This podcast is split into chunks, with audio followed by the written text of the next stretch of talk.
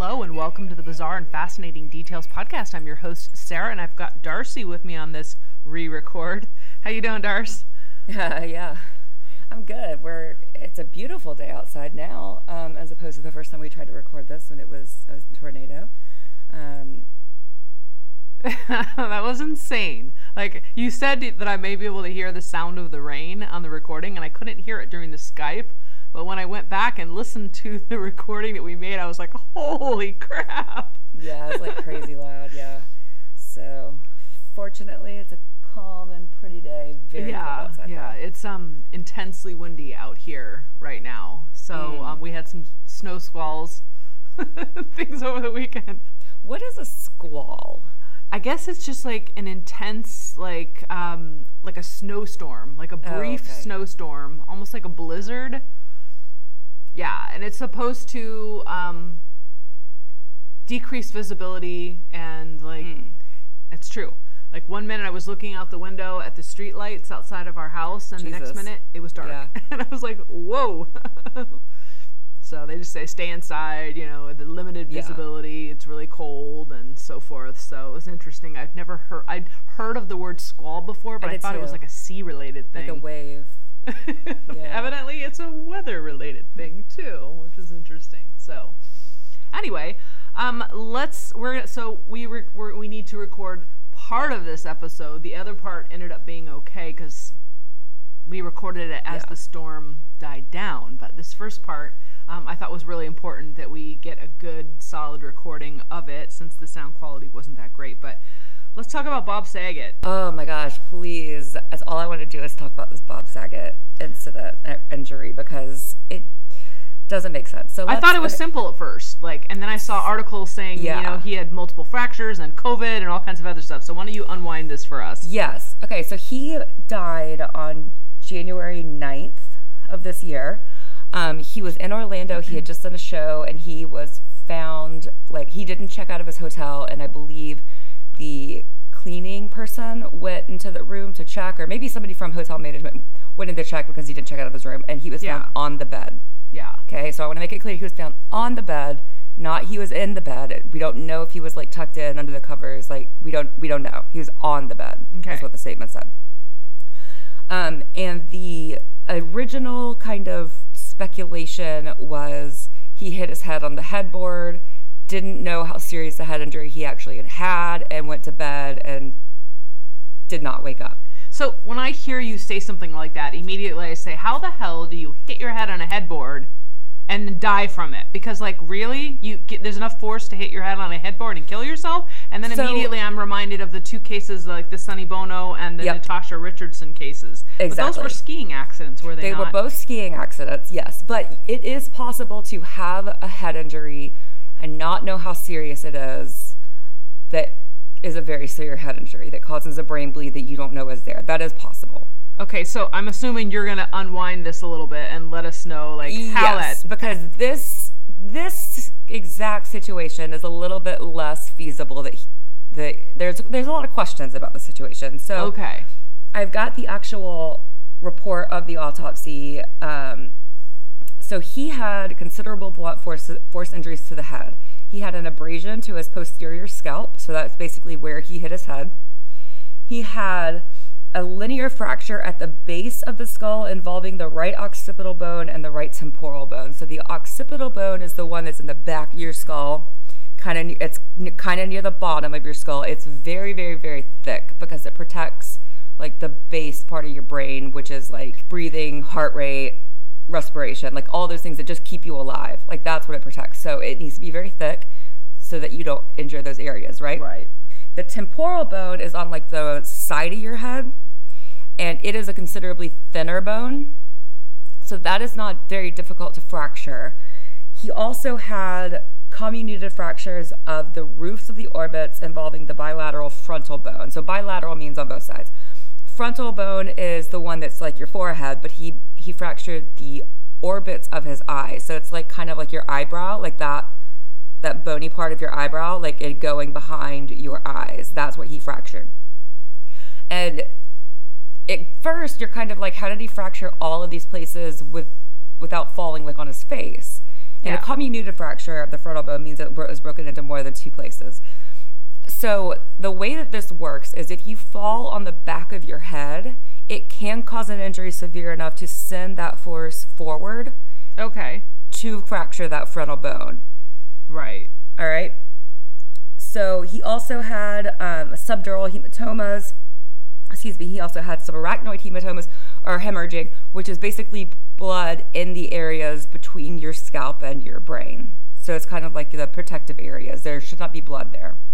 Normally. Right. And he also had contracoup contusions involving the bilateral frontal lobe and the bilateral temporal lobe. So just like the, the areas of the skull, the brain are kind of labeled in the same way. So the frontal area, frontal lobe of your brain is in the front. The temporal lobe of your brains are on the side. So contracoup means that his head was moving at the time that it made the impact, as opposed to a coup injury, C O U P, where the the object that hit the head would have been moving and hit a stationary head. Okay, so we got the difference of somebody hitting you with a baseball bat yep. versus you falling, falling down and hitting your own yep. head. So that's how we know he fell, okay? And somebody didn't hit him with a baseball bat Correct. Or a blunt so, object. Yeah, right? And I want to be clear that, you know, at no point, when when I saw these injuries, I was like, okay, this isn't lining up with a headboard story. But that doesn't mean anybody did anything to him. Okay, so why don't you explain that? Because... Um, if he's, you know, hitting his head on a headboard or just yeah. kind of falling down in a hotel room, I, I, it's unbelievable for me to think that he would get that kind of damage to the back of his head from just falling down, slip and fall. Right. And so what I did, because this is basically literally what I do for my job, is I calculated the forces and, and the, the, the speeds that he would have to be moving to produce forces large enough to actually incur this fracture to the back of his head. It is mathematically impossible to have happened on a, from a seated position leaning back to the bed. It could not have happened that way. Okay, so he couldn't have just, you know, sat down and then, well, I mean, it's just kind of unbelievable that somebody would do that anyway. How does one yeah. hit their head on a, I mean, I've hit my head on a headboard before, mm-hmm. but not like I just fall backwards and hit my head enough to like do damage. You know, usually it's just yeah. a little bonk. Usually, like, if you hit your head on the headboard, it's like you're leaning back to lay down on your pillow and you misjudge the space and you hit your headboard on the way down. It just doesn't seem like an accident that yeah. would happen.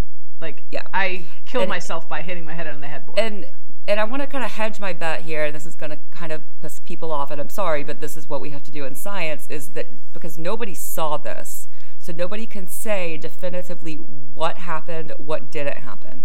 All we can do is rely on what the science tells us of how these injuries typically occur. Okay. So my question, though, is he's in the bathroom. Yeah. He's, you know, he's not the youngest of men. He's sixty-five. That's when mm-hmm. we start to have balance and motory, sensory issues sure. or whatever, right? Because you're aging and your body's aging. Mm-hmm. But is that really the kind of injury you can get from just slipping in the bathroom and falling and hitting your head on the tile? So... Yes and no is kind of, is the answer to that, because yes, because I think that's what happened. No. That he hit his head on the tile yeah. in the bathroom. But you said he had abrasions. You get abrasions from hitting your head yeah, on so a slip and fall? Yeah, so it's not necessarily like, it doesn't have to be a rough surface when you get an abrasion. Okay. Yeah, so that's just kind of like a, a a mark, like a superficial mark that shows this is where you had an impact. So yes, but So abrasion doesn't necessarily no. mean road rash. It just means some sort of a sign that you connected Correct. With something on the out part of your skin, the Correct. Outer part of your skin on your head. Yeah. Okay. So it, it's probably more like bruising um, on on his scalp that he had. So when there's a lot of experts that have been talking to people, various people in like the New York Times, People Magazine, all this stuff, and they're saying these injuries are more consistent with falling from a considerable height, like twenty to thirty feet. Or being Whoa. Ejected from a moving vehicle.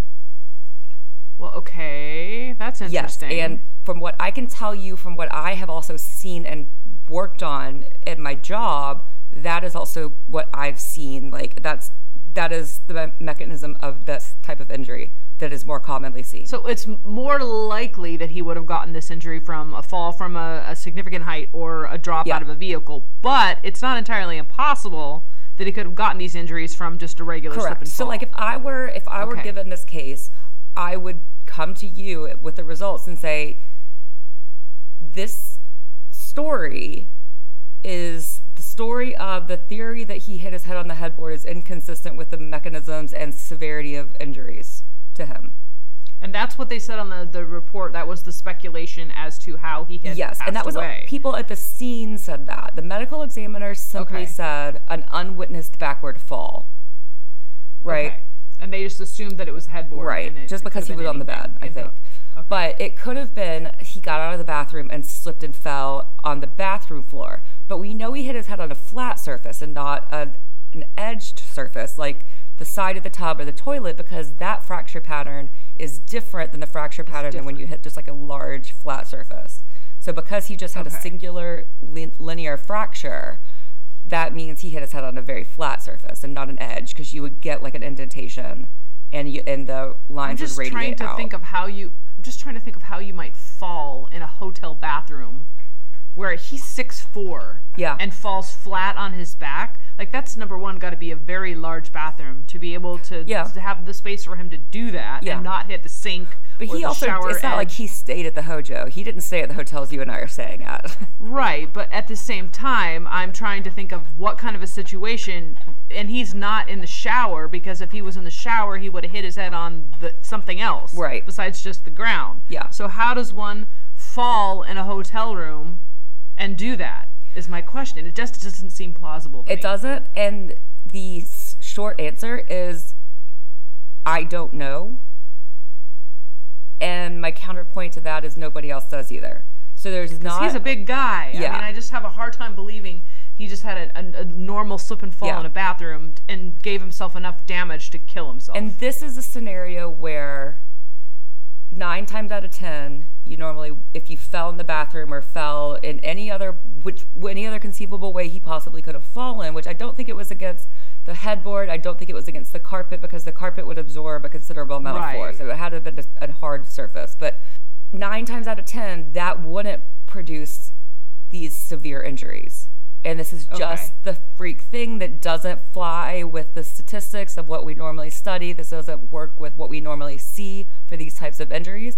But we know it happened because it literally happened. Like, that, we we can't argue the fact that that didn't happen. Right. You know. So why do you think the family's trying to block this from coming out? If there really was foul play involved, somebody needs to come forward. Right, but I don't. There is no evidence of foul play, and I, and the injuries alone are not indicative of foul play.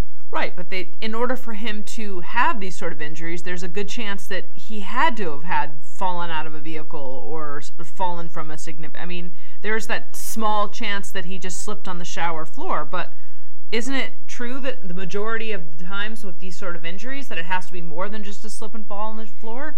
Yeah, the majority of the time, but not every single time. And that's where this, like, that's where this is going to be the frustrating part for this, and this is why the family wanted to stop um, the full autopsy release and the full records release, is because they want to stop people from doing what we're doing right now, which is speculating that somebody else was involved. But what if somebody really was? I think there is no evidence to show that any no, that anybody else was involved. They've already looked at like the um, the hotel, the key swipe. Like, nobody else but him used his key to get in, and like there was no evidence anybody else was in the room. Like, there's a lot so, of other things that have gone to investigating the right. scene that show that he was the only person there. So let's there. talk too. Like, did, was there drugs, alcohol involved in this? No, there was. There were no drugs or alcohol. He was taking two medications that, at first glance, you might kind of be concerned about. He was taking uh, clonopin, which is an anti-anxiety medicine, and he was taking trazodone, which is an antidepressant that is also used to help people and sleep. And are the side effects of either one of those a loss of balance or dizziness or any of that kind of stuff? There's always kind of the risk of loss of balance um, or dizziness or vertigo when you're at or that, whatnot. Yeah, when you're at that age, and especially when you're taking a medicine that's supposed to help you sleep. Um, so there's, that's always a risk. Right. But if he had had a reaction to that medicine, presumably he wouldn't take it. He wouldn't take it again. Yeah. And it, this is likely not the first time that he had taken those medicines. Okay. Like, this was a prescription that he had. So there isn't any indication medically anything was wrong right. with him. He okay. ha- he was COVID positive. Interesting. And that can cause a loss of balance. It can cause a loss of balance. And I don't know, you know, some, some of the side there's effects. Just so much we don't know about it that we don't know if it causes, like, cognitive side effects. Yeah. Because to me, the question is less about how he got these injuries and why he got in bed and thought that I don't need to go to the hospital. I'm Are you sorry, Dahlia? Her dog is like, yeah. and I would just want to reach out and pet her. She's so cute. she's, yeah, um, she's, she's needy. Uh, so my thought, though, and I don't know about you, when I first heard about this and I first read it was, oh boy, we have another celebrity that's overdosed right. and killed himself. And maybe that's an unfair kind of assumption, but it seems that he kind of, in the past, has sort of had a little bit of a party lifestyle, but I understand that now he had kind of cleaned his life up. I, and I think he kind of aged out of, like, that whole lifestyle. I don't know enough about his background to know if he was, like, if he ever did go through that, like, hairband of yeah. the eighties phase. But, you know, let, let's say he did. But I think from all indications he had cleaned up from that because there were no drugs and alcohol found in his system. Um, but, you know, we, there's so much we just don't know about what happened, and there's there's no way to explain it. We know he had he fell back. His head was moving. And he hit something flat, and it produced these considerable But injuries. Not in a way that would we indicate he got hit in the back of the head with a baseball bat no. or somebody inflicted this right. upon him. Correct. He fell. That is, uh, that is, we are conclusive on the fact that he fell. Now, the symptoms of these typical kinds of injuries are like the worst headache you've ever had, seizures, and vomiting. Wow. So, like, that's kind of another question is how is how he thought this wasn't serious. Yeah. And, you know, there's no number to say. So let's say he did fall in the bathroom. Yeah. So let's say he did fall in the bathroom, and there's no number we can say he produced enough force to lose consciousness. We don't have a number we can well, put on that. Well, clearly he got up and went to the bed, so... Exactly. He didn't die where he fell, probably, most likely. So at some point he got up, lost consciousness or no. He may have been foggy, but he got up. But he typically would have had, and again I say typically because typically this wouldn't have happened in in the situation that it happened in, but he typically would have had very considerable symptoms to make you think this is a very serious head injury, because you brought up, you brought up um, Natasha Richardson and Sonny Bono, Sonny Bono, and those were both ski injuries, like you said, but they were also both. It was very obvious at the time at the time that they had serious head injuries, and they both declined. Well, I don't know about Sonny Bono, but I know Natasha Richardson declined medical assistance at the moment that she got hurt. Wow. So something ha- like so she she hit something or she fell in some way, and they said, "Are you okay? Do you want us to call an ambulance or something?" And they said she said no. So it was severe enough for other people to know, and maybe right. that's the situation with Bob Saget. Maybe he, nobody was there, so he just didn't think anything of it. Yeah. Well, maybe you just think, you know, I just need to kind of sleep this off, or sure. Yeah, which I, I brings up a very interesting point. Like, if you ever do, number one, have a very severe headache, hit your head, et cetera, you need to see a doctor right away. Like, if there, you, you have shouldn't a severe mess headache with as it. A result of hitting your head, definitely go see somebody. Yeah, but even if you just hit your head hard, you should right, probably but I'm, but see a doctor. Yes. Um, I just meant, like, if you just have a headache. If you have a headache that lasts for a long time, go see a doctor. But if you have a headache that comes kind of comes out of nowhere and doesn't last very long, I don't. You may not need to see a doctor for that. But if it's a result of hitting your head, one hundred percent go see a doctor. And if you do hit your head, no matter what you think, keep an eye on it or have somebody keep an eye on it, because you can have these severe brain injuries and not realize, and they don't manifest in a physical way. Even though you said this sort of an injury, he would have thrown up and had some other things going on. Seizures, yeah. His injuries, yes. His injuries would. If you hit your head and have a brain injury without skull fractures or anything like that, it right. might not manifest in I don't know. I have a hard way. Time just. It's, so it's that so is why you wild. Need to keep an eye I on didn't. It. I have. A, it's. I didn't know he had this severe of injuries. Like, this seems like major. Yeah, I think it was a surprise to everybody because of the way that they released the story of, we think he hit his head and just didn't think anything of it and fell back in bed. And I think that the really the issue is those original reports that said it was a minor, he thought he had a minor injury, and then this gets released and everybody's like, whoa, whoa, whoa, whoa, whoa, whoa. This isn't a minor injury. How could yeah. anybody think this is a minor I, injury? I, yeah. So I think that's kind of where the error happened, and that's what's leading to a lot of speculation. And I totally understand why the family wanted to prevent all of this speculation, because what happened is very traumatic. It was a surprise. It was an unexpected event in their life, and they don't want a ton of people talking about it when they don't necessarily know what they're talking about. Yeah. You know, and, and speculating that somebody else was involved and things like that, because that's just hurtful for the family. Yeah. So I get that. Interesting. Um, I'm going to talk about another case that has been huge in the media lately, and, and I'm going to talk about Anna Sorokin slash Anna Delvey. Okay. I I know about this case because I've seen, like, the headlines, but that's literally it. I don't actually know what she did. I watched so the Netflix series. I watched her interview with twenty twenty. Like, I've, mm. I've seen as much of this as I could just because I find it so interesting. It's like the they call her the Soho grifter and the Soho influencer and the thief and a liar and a fraudster and a yeah. fake heiress and all this kind of stuff. And I just find it fascinating that she was able to ascend to the levels that she did within society that is very, very strict about who they let into their circles, that she convinced them to let her in. So yeah. let's start from the beginning. Anna Vadimovna Sorokina was born January twenty-third, nineteen ninety-one in Russia. She was born into a working-class family and grew up south of Moscow as one of two kids. Her dad was a truck driver, and her mom owned a little grocery store slash convenience store before she quit that to become a housewife. So very kind of a okay. working-class background. At some point mm-hmm. um, in two thousand seven, the family moved to Germany. And I think that's when their name got changed to um, Sorokin, Sor- Sorokin, or Sorokin, however you oh, want to okay. say it. They dropped okay. the A. So Anna was about sixteen at that time, and she was described by people who knew her as quiet and shy, and she had a little bit of trouble, they said, learning uh, the German language. So I think that that presented some challenges for her. She graduated from secondary school in two thousand eleven before going to London for college and then quitting and returning home to Germany pretty quickly. She, college just wasn't her, her jam. Yeah. She then comes to New York City in two thousand thirteen, shortly after a breakup. And she is attending New York Fashion Week. So maybe it's just like a little bit of a little vacation for her. Maybe she's trying to put that in the past. Okay. Um, she's young, idealistic, and ready to start this new life. She's got this middle-class background, no job, but initially things so initially things look pretty tough for her. But she has plans to fake it until she makes it, mm-hmm. which, you know, it's a success story for a lot of people. She's going to climb up by her bootstraps. And so she starts developing this plan in her head. Um, to begin with, she started working as an intern for a public relations company, and then she gets an internship at this magazine called Purple. And it's a French fashion magazine in Paris, but they also have offices in New York.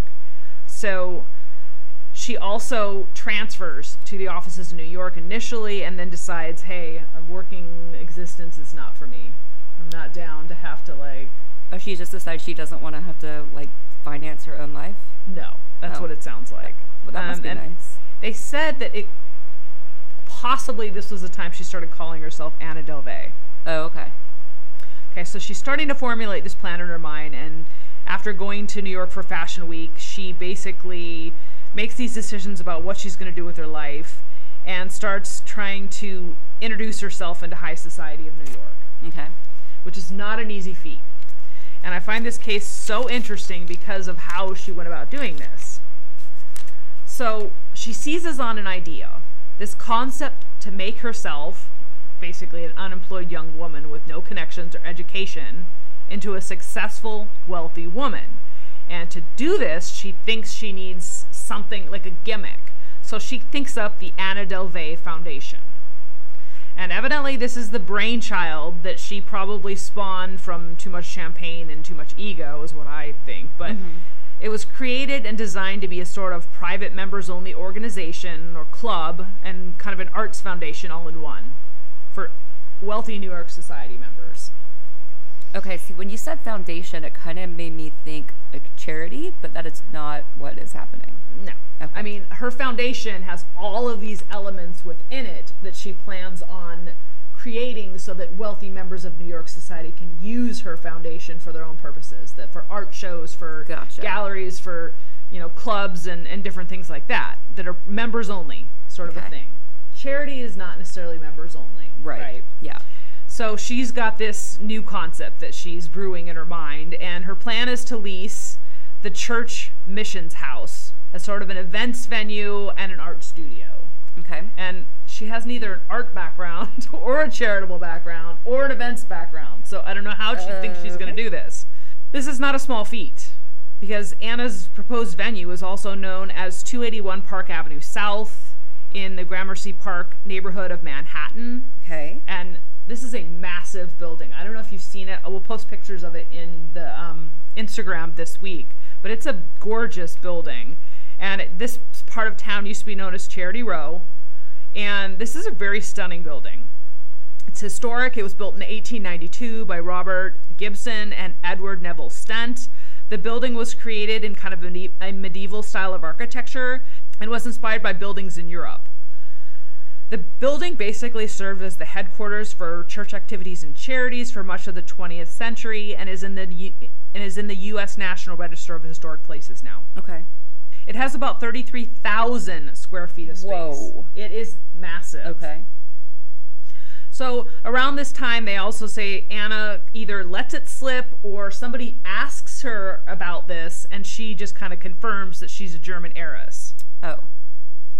And, of course, no one, you know, she comes from money, and her father is, you know, a very, very wealthy man, and no one seems to verify this. But they just kind of take her out of That's just her story. That's okay, her story. Gotcha. So she starts then kind of parlaying this into some connections. And in two thousand fifteen, she meets a man by the name of Michael Zufu Huang. He's a student from the University of Pennsylvania, which seems kind of random, right? Well, he's hanging out in New York, and I don't know where. I, I think Penn is kind of near the Philly area. Yeah, I know that's where well, Donald Trump went to school. So like, I, she's in New York in society. So how is she hanging out with some guy from the University of Pennsylvania? I think but. I think it's. I, I wouldn't be surprised if a lot of people from like Penn hang out in New York. I know. I know it's where Donald Trump went to school. Um, yeah. So. Well, in any case, um, the two had school. attended some kind of a posh dinner party, and Anna's trying to rub elbows with equality. And she kind of inserts herself into some conversations, and she hears him having a conversation about opening up a private art museum. Okay. So she hones in on this guy and asserts herself, inserts herself into the conversation. She's like, this is my mark. Yep. She then manages to invite herself to an event that Huang is going to be attending in Venice. Some kind of an art festival in, or something in, like that. Imagine that, inviting yourself to Venice.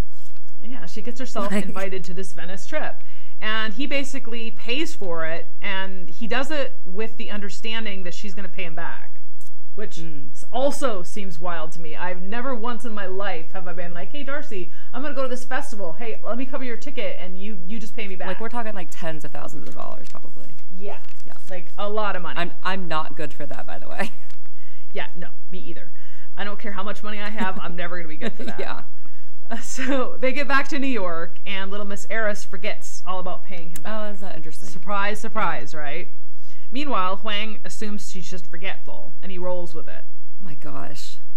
And then she has this big, huge birthday party at this very posh restaurant in two thousand sixteen, and the restaurant contacts Huang, asking him if he had Anna's contact information.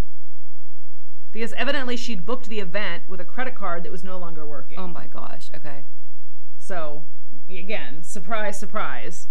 So Huang is starting to get the sense that Anna is a little shady, and so he immediately contacts her and says, you need to pay up. Give me the money now. And she Venmos him a payment from a totally different name. Um, okay. Mm-hmm. So Anna is hobnobbing all over New York by this time, and evidently she's charming, because plenty of people were influenced by her. And sh- these are legitimately wealthy people who she has impressed. So sh- there's got to be something about her. I mean, she's when it, when you see pictures of her, you see she's not stunning. She's not gorgeous. She's not a model. Right. So there had to have been something in her personality, something in her tone, something in her voice, and the way she spoke that drew these yeah. people in. Because why else would they give her money and believe her, right? Even so, Anna is starting to have some low cash issues, and she needs to start making some money. So she starts faking bank statements, making it look like she's loaded, mm. and she's kind of letting it slide or slip that she's got sixty million pounds in this in these Swiss bank accounts. Mm. Okay. Okay. So by November two thousand sixteen, Anna goes into City National Bank. She's got these sketchy documents with her, and she applies for a twenty-two million dollars loan. What? Like, you gotta hand it to her. She doesn't start out small. Holy she goes straight moly. for the big stuff. twenty-two million dollars. Okay. But City National Bank isn't having it. Uh, yeah. They weren't born yesterday. So they asked her to provide the source for the Swiss cash that she claims she has. And so then she takes off. She's just like, sorry, I can't Busted. give you that information. Yeah. And so she's like, my bad, I'm out of here. I'll take my loan somewhere else. And then she moves on to Fortress Investment Group, where she applies for a second loan.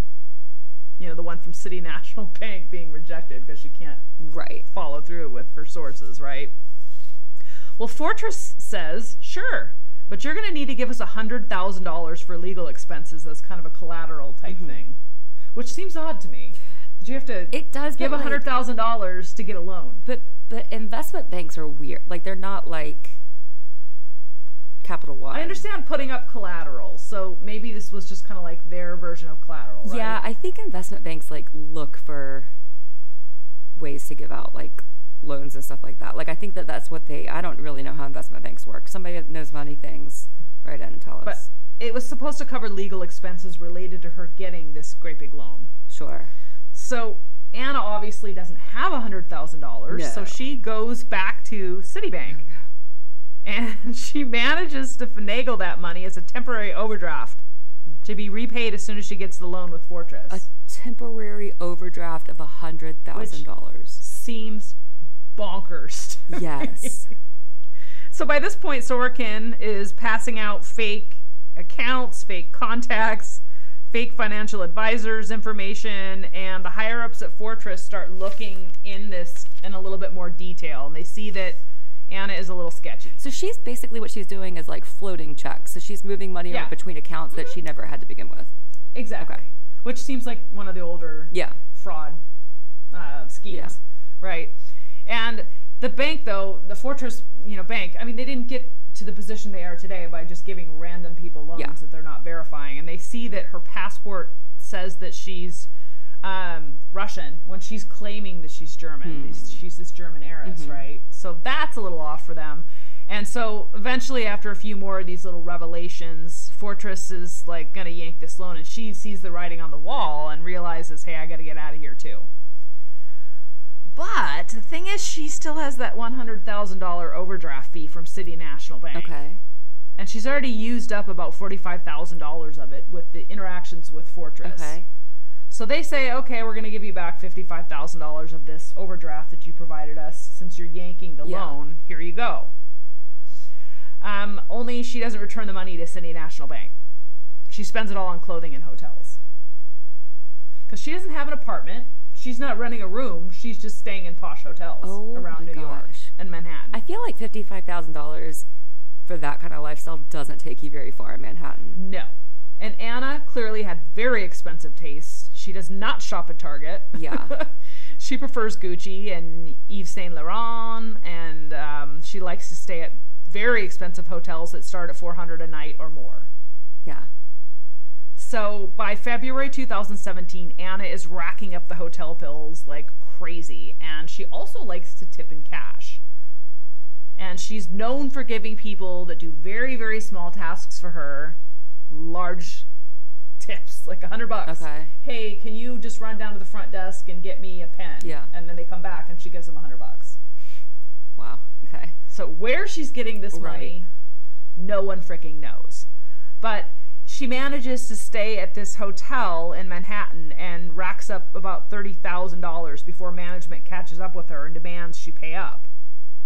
She tries to send a bottle of really expensive vintage Dom Perignon to the, to the front desk to get the staff on her side, kind of hush them. Oh my gosh. But they're like, no, you got to yeah. pay up or get out. Yeah. And pay up or we're going to file charges against you. We're going to contact the police because that is a crime. Also, like, the staff, A, they don't care that much about you to, like, stick their necks out, and B, what exactly could they have done? to make they can't well, make them make a thirty thousand dollar charge go away. Maybe she thought that they were just going to kind of ignore her or just kind of let her stay, or maybe somebody would find a space for her that wasn't really being paid attention to in a, okay. in a dark hallway in the hotel, and maybe just let her stay unattended. Or I don't know what her thought was right, in her brain, okay. but clearly she thought that was going to have some impact on her ability she thought to this stay was a better plan at that than establishment. Going to the Hojo.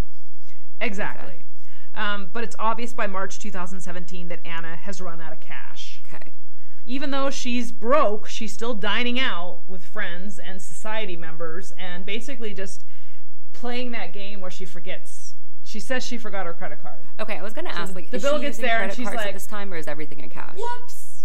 No, she had credit okay. cards. But she was like, whoops, I forgot my wallet. Uh, whoops, I forgot my credit card. You wouldn't mind paying, would you? Uh, And of course, th- of course, those sorts of people don't finagle. Right. They don't like sit there and go, "Oh, well, where's your that?" They just pay right. it because, you know, number one, they don't want to be embarrassed, and number two, like that's how people with a lot of money often do. Right. Like they're just like, "Whatever, I got you. You got me next time." But they also and because don't make it a habit of like just giving away money because that's how they got their money. Like right. But then again, Anna had been going out with these people prior to mm. this. And she had paid for many checks for uh, them. Yeah. And and so she had, it seemed to them that, like she was good gotcha. For it. Don't worry about it. You know, you can get it next time. Gotcha. That kind of a thing. So by April two thousand seventeen, Anna is just flat broke.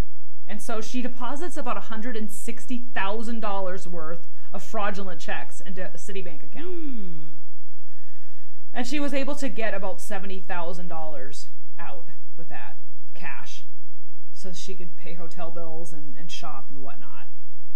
She then wires about thirty thousand dollars of that hotel bill, um, but she still refuses to provide a credit card, so she's evicted from the, that one hotel that she was staying at. Yeah. She also sends a forged wire transfer confirmation slip from Deutsche Bank for mm-hmm. the thirty-five thousand dollars fee, and then books a charter flight to Nebraska to attend a Berkshire Hathaway conference because she determined she's going to meet Warren Buffett. Okay. So she's like, I have these big ideas. I need to talk to big people. So I'm going to book this flight. I'm going to find out where this guy is, and I'm going to go meet Warren Buffett. It just seems just wild to me. Look, aim high, I guess, but like, Jesus. But she had met the C E O for a company called Blade. Uh-huh. His name was Rob Weisenthal. She'd met this guy at a party, and he allegedly vouched for her. Huh. And was like, yeah, she's a good chick.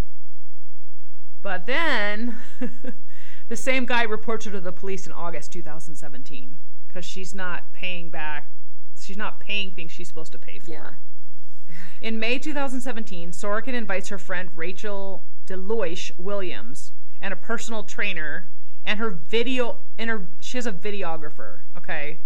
She tells them this is going to be an all-expense-paid journey to Morocco, to Marrakesh.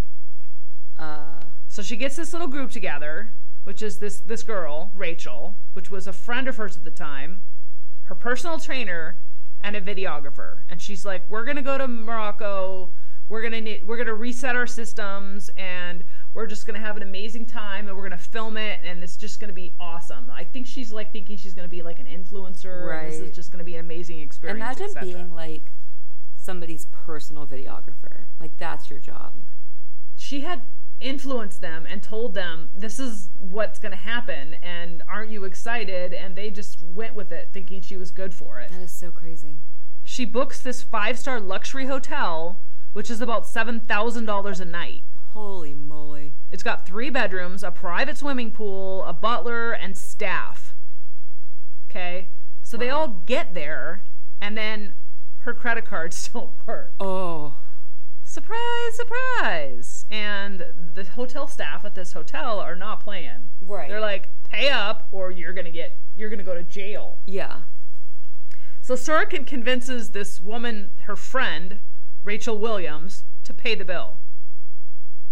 It's sixty-two thousand dollars. Oh, my God. Okay.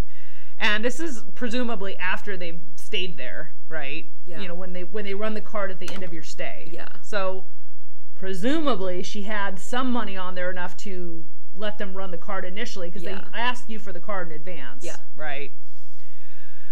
So this Williams girl pays for the bill using her own credit cards, personal ones and work ones. Oh.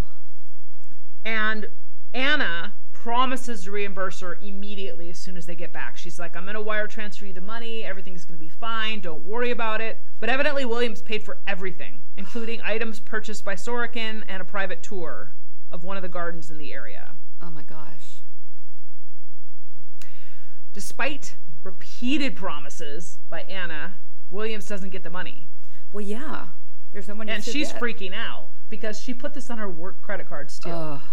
And she can't even pay her rent. She has to, like, borrow from her friends because Williams wasn't posh. Mm-hmm. She worked, I. it's my understanding that she worked for a magazine. She didn't make a lot of money. Mm-hmm. And she thought, I'm going to go on this luxury vacation. Anna's going to take care of it because yeah. I've seen her do this before. And it was a scam. Wow. So, in the meantime, though, Sorokin is staying at all these expensive luxury hotels. And she returns to New York from Morocco in May and moves into the the Beekman Hotel. Okay. There she runs up a bill of over ten thousand dollars for ten days oh and gosh. can't pay. And they're like, hey, we need money or yeah. we're going to prosecute. And she gets evicted. Then she goes to the Hotel W in New York Union Square where she tries to do the same thing again. Mm-hmm. She's like, I'm going to stay here. I'm going to give them a credit card that maybe had a little bit of money on it. I'm going to stay as long as I can until they kick me out. After about two days of this, she's charged with theft of services, mm-hmm. which is what basically they charge you with if you stay at a hotel and you can't pay. Yeah. But the Manhattan District Attorney's Office is on to her as well.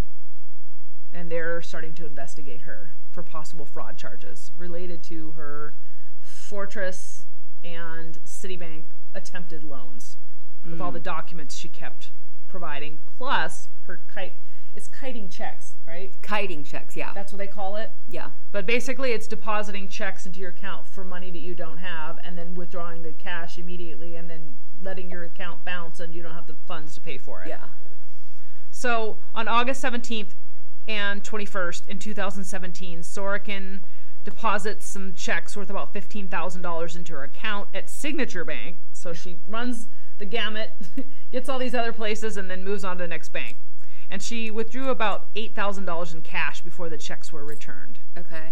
The Manhattan District Attorney's Office is, like, hard on her by this point. Yeah. So a grand jury convenes in August two thousand seventeen and looks at these charges that are considered against her. So this grand jury indicts her on two counts of attempted grand larceny in first degree and three counts of grand larceny in the second degree and one count of grand larceny in the third degree, as well as a count of misdemeanor theft of services for the fraudulent loan applications with Citibank and Fortress. She also gets charged for the check fraud and the cost of the trip to Morocco and the unpaid hotel and restaurant bills. So as soon as she realized she wasn't going to get paid, Rachel Williams was like, I'm, I'm trying to get some charges pressed here because this is ridiculous. With the hell that that poor woman had to go through, with the stress, I, I don't blame her. Absolutely. So Sorokin gets arrested October third, two thousand seventeen. So evidently she didn't know about the charges until then, because it says a sting operation was planned by Michael McCaffrey, an N Y P D police officer working with the Manhattan District Attorney's Office. Oh, okay. So at that particular time, she was staying at Passages Malibu, a luxury rehab mm. addiction treatment facility in L A Yeah. on the beach or near the beach. Yeah. So she's like, I'm going to stay at this luxurious Malibu beach house. I mean, it just... Why is she, is she get in, a she job? Rehab? I don't know. It's a rehab addiction treatment facility. So I wonder what she was addicted to. It doesn't say. Like, yeah, it's, you, I don't think you can just check in just like a hotel. I think you have to like say you have to like work on addiction. Yeah. Well, in any case, it's Passages Malibu. I've heard of that place. Yes. But I do. In any case, Rachel Williams is the one that helped set all this up. The police convince her that she needs to help with this sting, and she arranges to have lunch with Anna in a okay. restaurant near the Passages place. And she's going to, like, okay. convince Sorokin to leave Passages so they can arrest her. Because oh. they can't go into this facility. They've, she's got to come out. Right, because it's a private property. So she convinces property. her, and Anna leaves the facility and gets arrested by the Los Angeles Police Department. She's then um, extradited to Manhattan. Or to New York later that month. Okay. Um, mm-hmm. December eighteenth, two thousand eighteen. We're going to flash forward to that. Sorokin appears in New York City criminal court. And they actually offered her a plea deal to begin with. She was going to get her, she was going to get three to nine years in prison. And uh-huh. I think initially she was keen to take that deal because she realized, um, I've done a lot of really shady things and I need to mm-hmm. get out while I can. Um, but then she decides to reject that. And the, the Netflix Why? series kind of makes it sound as though she had this interview with a reporter and the reporter convinced her not to take the deal, that she needed to have her story told and that she was only going to have a very short fifteen minutes of fame if she took the plea deal and then disappear, and they were going to deport her. So the rep- it made it sound like the reporter was like, hey, you know, man up and be a woman and get your name out here and I can help you, and this sort of a trial is going to huh. give you a big name. And I think, above all, Anna wanted to be famous. She wanted to have her name known. She wanted people to know who she was. And so she took right. the route that she thought was going to get her that. Do you think that that's actually what happened, or is it a T V um, make-up? I think she did. Just ha- seeing the interviews with her, it, it seems as though she's a very egocentric kind of person, and right. she wants to be known. There's no mistake. Gotcha. All of this is very, very cleverly planned and manipulated to create the situation where she's going to get the most, the maximum coverage. So okay. her trial starts March twentieth, two thousand nineteen. And what's wild about this is basically she arranges for a professional stylist this to like create her outfits for her. She has to have her hair done. She has to have her makeup yes. perfectly done, and everything has to be perfectly like situated for her so that she, when she gets her picture taken, she's getting the maximum coverage of herself in the best yes. possible light. And on Friday, one day of the trial, Anna refuses to enter the courtroom because she didn't want to appear in her prison-issued clothing. Evidently, her okay, don't think that's well, really evidently her civilian outfit for the day hadn't been ironed. Oh heavens! So she wouldn't go, and they had to delay the trial for a brief period of time until she was forced to appear. I mean, can you imagine? Jesus. Like, you're a criminal being no. charged in a criminal case, and you're like, you know what? My outfit isn't ready. I don't think I'm going in. I mean, the audacity. So her lawyer, though, defends her, saying that her intent all along was to repay this debt, and the services were given to her in exchange for publicity on Instagram. Imagine being her attorney. I can't imagine. And, like, signing up for this, being like, I know I'm not going to get paid. What am I doing? Yeah, I can't even imagine. So, yeah. but he's, like, trying to paint this, like, she's this Instagram influencer. They were giving right. her these things in exchange for her promotion, right? She didn't steal mm-hmm. anything. She was given all of this. Usually when stuff like that happens, you have to, like, sign something or, yeah. you know, there's documentation. She didn't have any of that. Or... And he also describes her as an entrepreneur with a comparison to Frank Sinatra, which, unbelievable, oh. right? April twenty-fifth, two thousand nineteen, the jury deliberates for two days and finds her guilty of eight charges. She gets okay. charged, or excuse me, she's convicted of the grand larceny in the second degree, attempted grand larceny, and theft of services. They found her not guilty on two of the other charges. One of them was the attempted grand larceny at the first degree relating to the loan at City National Bank, and one of them was for the theft of the sixty-two thousand dollars from Rachel Williams in Marrakesh. Okay. So May ninth, two thousand nineteen, Anna is sentenced to four to twelve years in state prison. Not federal. Distinction, right? She gets fined twenty-four thousand yes. dollars, and they tell her she has to pay restitution in about the amount of two hundred thousand dollars. So she gets incarcerated at Rikers Island, which seems pretty hardcore for a financial Ooh. crime. Ooh, that is brutal. And after the trial, she's with the New York State Department of Corrections, and is a nit. Excuse me. is initially housed at Bedford Hills Correctional Facility for women before being transferred to the Albion Correctional Facility. She was released February eleventh, twenty twenty-one.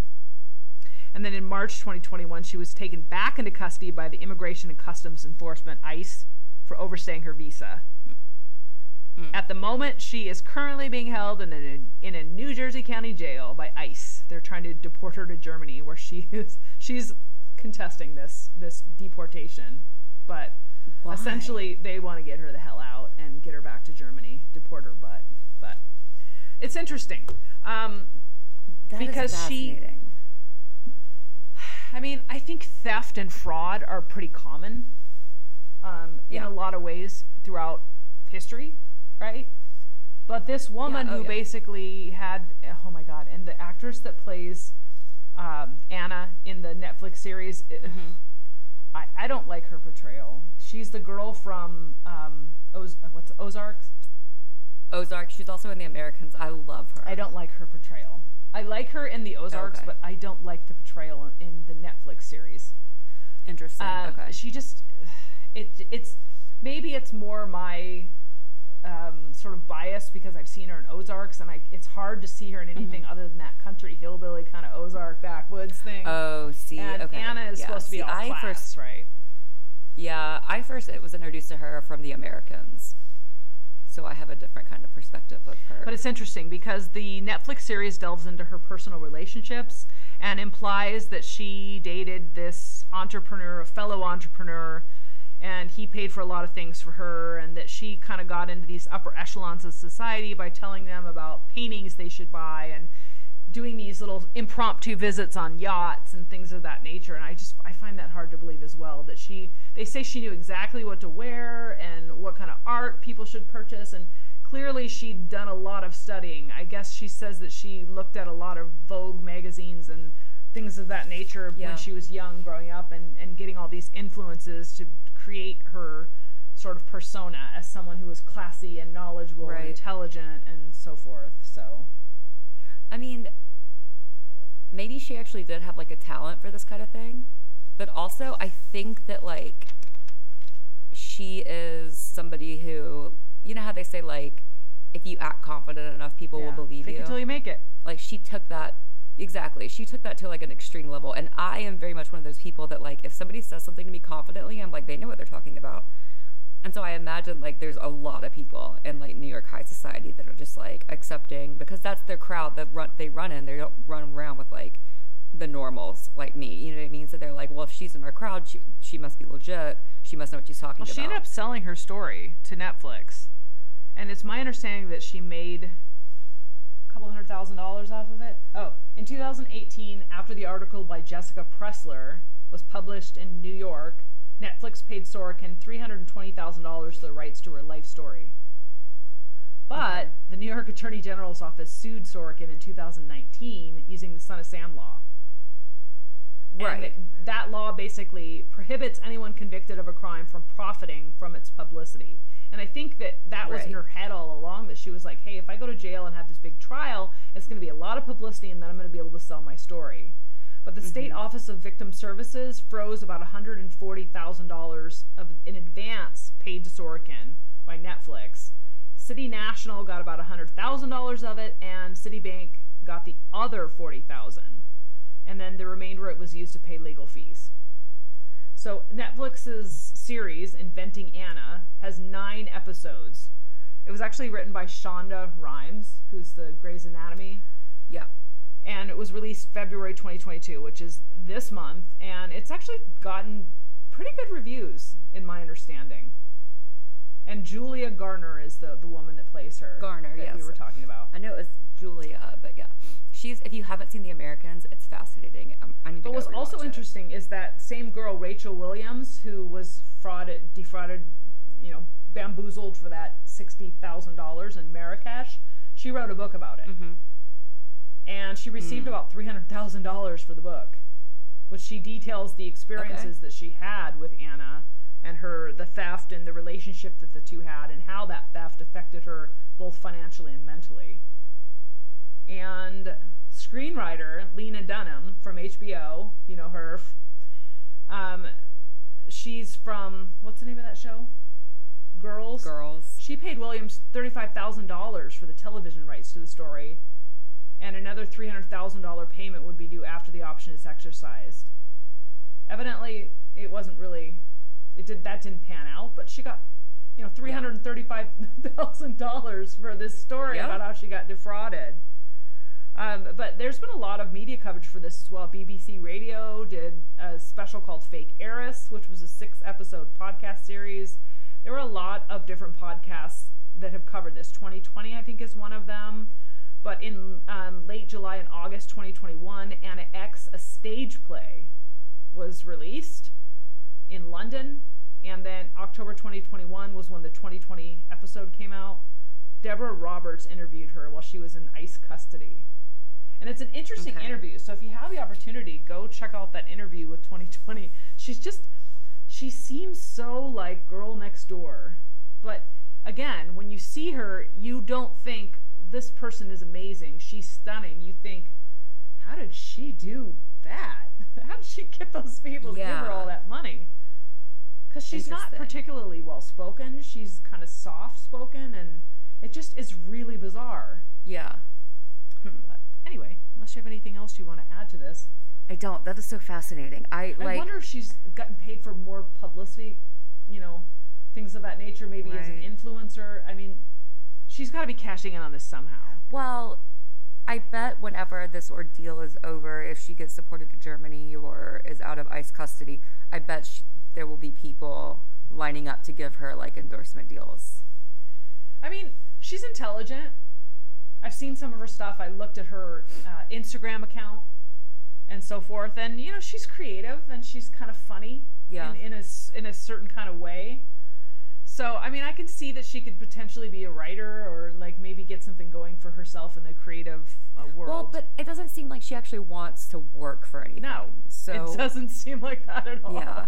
Like, if so maybe that was she'll the case, marry like, rich. She could have been, she could have actually, like, become these things that she, like, faked her way into becoming, because it does sound like she has, she had some sort of talent for it, or at least for pretending to be, you know, so she could well, have she actually turned like that into work. Like, a job. But maybe. I don't know. Doesn't sound like she actually had an interest in that. Or maybe she'll marry a rich guy and, and wander off into the sunset. Maybe. Maybe I should start introducing myself as a Russian heiress. I don't know. I wish her the best of luck. Go for it, girl. Go do your thing. And I think some people, I think, looked at this case as well and sort of felt like a Robin Hood kind of a thing. Because wealthy society does not get the best reputation. No. People don't necessarily feel bad for super wealthy people. When right, but defrauded. The people that she ripped off weren't the super wealthy. Like, yes, the businesses and the corporations, and I understand that, but, like, her friend, Rachel Williams, wasn't super wealthy. Exactly. I yeah. I so mean, it's I not think taking too, from the rich and giving to the poor. When you defraud banks and, and other things like that, it doesn't, you know, necessarily impact them in the way you think it would. Yeah. It just results in higher rates for everyone else because they disperse it throughout the rate the rates for everyone. So she screwed it's, all of us. Yeah, basically. Cool. Thanks. Dope. But anyway, go check out the um the Anna Delvey slash Anna Sorokin series on Netflix. Um, tell us what you think. Send us an email. Let us know what your thoughts are yeah. on this. If you have any questions, comments, or concerns, you can definitely shoot us an email as well. We're at the b f d podcast at gmail dot com. If you have some information on the Bob Saget case as well, we'd love to hear from you. Social media? Yeah, we are at the B F D Podcast on Instagram, so we'll be posting um, some pictures. I don't know exactly what we'll have for the Bob Saget thing, but we'll definitely be posting pictures of Anna and, and Julia Garner and her portrayal of Anna and things like that. Absolutely. And please join us again next week when we talk more about weird, wacky, and wild cases. Good night, podcast peeps. Stay safe, keep it real, and always live your very best life. Bye.